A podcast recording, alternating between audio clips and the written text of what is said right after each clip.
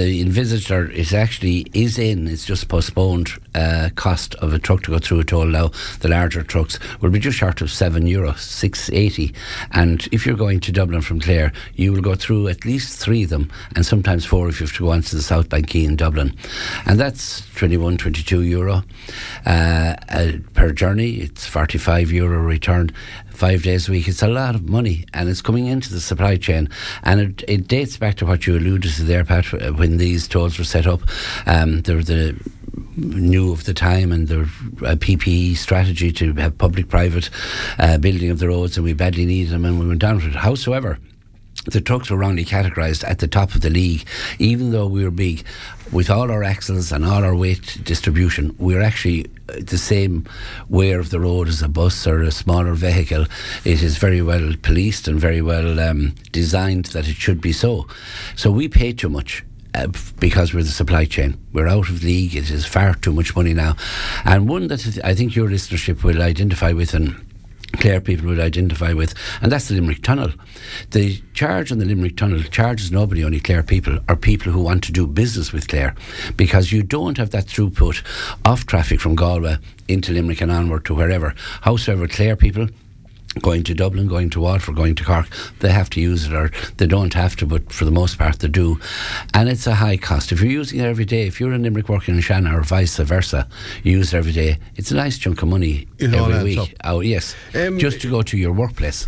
And road tax, of course, you'd argue, presumably, Eugene, that you're paying road tax. So you, you believe you're paying uh, for the upkeep of our roads as it is. Are you being taxed twice, do you believe? Oh, we're being taxed three times, uh, Pat. Now we've no problem, we've no issue with paying some of the toll. It is a benefit to us. There is a net gain to us in, in efficiency and in safety, but we're we're sort of double the money. We were categorised Yeah. wrong, and it's, it's just too high. We we burn about 1.2 billion litres of diesel a year, and in Ireland the spend would be say 400 to 500, 600 thousand litres. The government nearly has a euro off that now between all of the taxation. So that's 500 to 600 million. Then, as any service business, whether you're in hospitality or in in trucks, we do a lot of collecting of taxes for the government in PAYEs and VATs and all sorts of other ways, and we're willing to pay our fair share of the of the toll. Of course, we are, but they're too high. And there's a caveat in the contract, which we've uncovered, and it said it was within the remit of the toll companies to give a ten percent, not less than ten percent. They can give more to bulk purchasers and they've refused to give this. They've put different mm-hmm. blocks in our way. You can get it if you buy a book of tokens at 20 at a time, prepaid, but the, you can't get it on a toll tag and lift the barrier and have less carbon and move on. But if you have a toll tag, they'll accept it at full price, but they can't build in the discount. So they can't have it everywhere, and the increases for inflation. And don't forget, they were handsomely got a handsome return out of COVID payments that wasn't in their contract. Ireland treated them well. For the most part, these are owned by big international banks. They're profit making. They're getting a lot of money, and we're out of sync. And it, it's only going on to the costs of Ireland. But production, to factories, we're too dear. We'll be too expensive in the west of Ireland to get to the market. So we want a balance. Yes, that is the I, I know, I know what the answer will be. I know that your members don't want to to do this, but i it's a fact in Ireland that a road can only have a toll where there's an alternative route. That is Well, you correct. could you could start going the old. Um, N7 or M7 to Dublin, but you'll be Yes. going c- through towns and villages. Yes. But would that be a wake up call for the government? Well, we do that as it is in, in some places where, when we're empty or light, the likes of Durrow and Abbeyleix now, it's very easily avoided Yeah. and the road is good. So if you're empty, you come. So they don't want us in their villages. Here we can go up the Dock Road. And especially at off peak times, we do it all the time, and I do it quite a lot when, when I'm travelling. On the Galway Road um, at Ballinasloe, we can come home, Kinvara Gort. You know, we can avoid a certain amount of. But why that? Why not take a balanced fee from us and have more? They would have more vehicles going through their toll if they had a bit of balance to it. There is, we can also go the legal route, but who wants to go through that if you can negotiate it, you know? Tell us about the meeting with TII, how that came about, and how it went. TI were instructed to meet us from this. It's from the subcommittee on transport, and it's one of the times that you see um, these subcommittees working well, and this uh, the structure of how we do our work here in Ireland now through these committees and into the politics. So they weren't really for having a meeting with us, and um, Senator Jerry Buttimer of Cork in the subcommittee said they had to. You know, they can't bring increases to where um, uh, it, it, costs the most and affects our sector so much without meeting us. So they had to come and meet us. It was it was a big meeting. Their executives were there. It went on for over two hours. We had to sort of tease out different things that they needed to know about us to meet the green agenda now, decarbonisation and the ten year plan for road haulage. And uh, nowadays in Ireland, when you're when you're lobbying and when you're doing business, it is not like the old days. People inside of Dublin and the government areas, they have no idea really. The node goes on out here. Uh, I, I, might sound like the Healy-Raes now, but the the the, the uh, how things are done and what they're done, you must yeah. explain well to them. And the next day you go, you must explain it again because they really don't have an interest in how trucks go up and down the road and how work is done, or even for farming or you know how tourism operates in County Clare. It must be repeated all the time.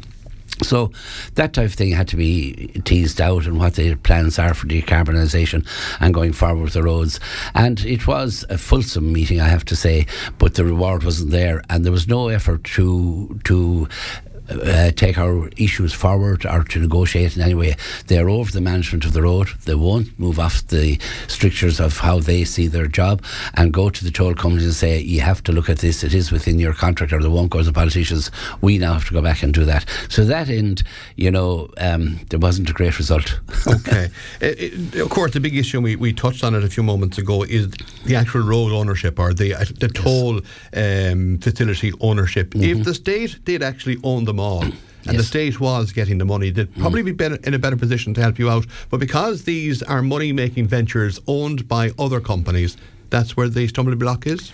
Yes, uh, to a degree, but the state does own the M50 and it's paid for the last two years, and they've taken 370 million off it within two years. It's quite a good cash cow. And now they're not finished, uh, you know, they want to charge further on down the M50. And the, no big trucks go into Dublin anymore, very few commercial vehicles unless they have to. That ship has sailed, you can't yeah. go near it, it's blocked up with all sorts of stuff. And the ownership is by, for the most part, is by international. I've traced it back, uh, Dutch banks own quite a bit of it.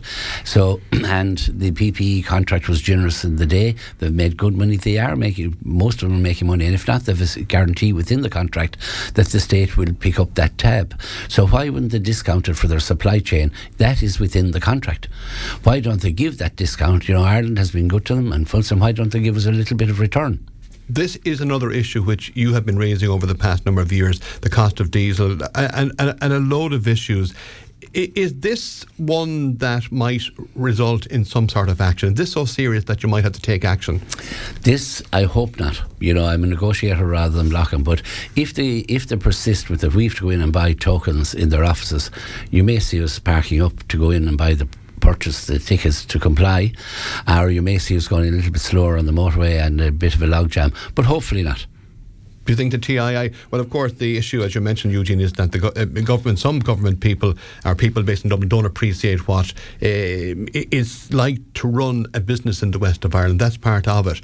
Are you hopeful that between the TII and government and department pressure, that you might get some resolution of this? Yes, I am, but it's a bit of a road to go. In fairness, you know, our negotiations with this government have been tough at times and hard going and repetitive, but overall, we've worked with them well.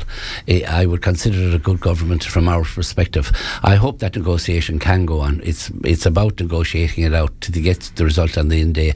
But who knows? You know, it depends on the people you meet and the willingness to do something about it. But action isn't off the table, whether it not be at the moment.